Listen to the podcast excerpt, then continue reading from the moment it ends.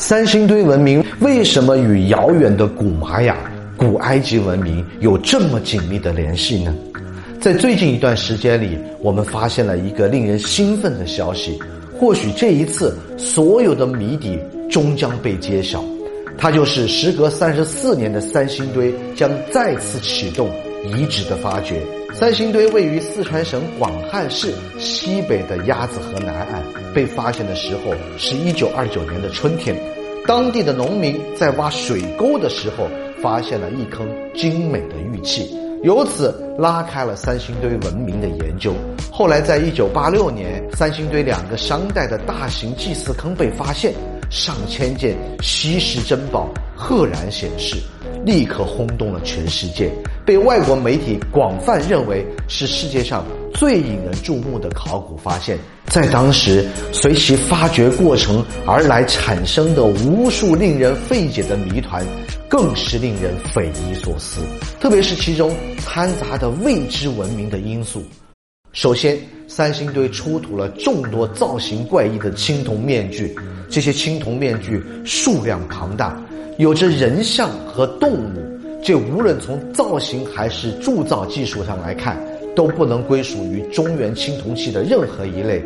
更让人惊讶的是，青铜器上没有留下任何一个文字。同时，这些青铜面具和人像高鼻深目，全面突出，阔嘴大耳，耳朵上还有穿孔，根本就不像地球人。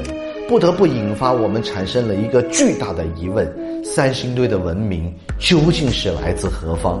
会不会是来自于未知文明的混合文明呢？考古学家在三星堆的发掘中发现了文化内涵最丰富的古国、古城、古蜀文化遗址。然而奇怪的是，在这些出土的大量青铜器中，基本上没有生活用品，绝大多数是祭祀用品。而在这些祭祀用品中，发现了带有不同地域的文化特点，其中特别是这些青铜人像诡异的造型，以及金杖上神秘的符号和图案，大家是不是觉得似曾相识？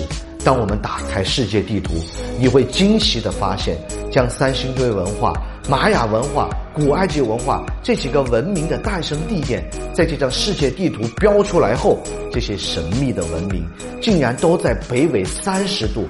难道会有这么多的巧合吗？然后我们又发现，五千年前的玛雅人神秘的突然就消失了，同样，五千年前的三星堆人也突然间神秘的消失了。这仿佛又让我们产生了一个新的猜测：这两个文明为什么连消失都是在一起呢？这难道是事先沟通好的吗？如果我们假设在当时科技水平不发达的前提下，他们又是怎么做到跨越这么大的地域进行通讯的呢？接下来我们又发现了新的线索。随着发掘的进行，三星堆遗址出土了数以亿计的陶器残片，在这些陶器上，我们可以找到一些不规则的图形符号，即所谓的巴蜀图语。这些神秘的图形符号虽然跟玛雅文字不同，但是破解翻译的难度却是一样的。它们究竟是族徽还是图画？又或许其中的某些部分具有文字的意味呢？相信随着三星堆重启考古发掘，这些谜题都将能够揭开。世界很美好，感谢有你们，我是所长，下期视频再见。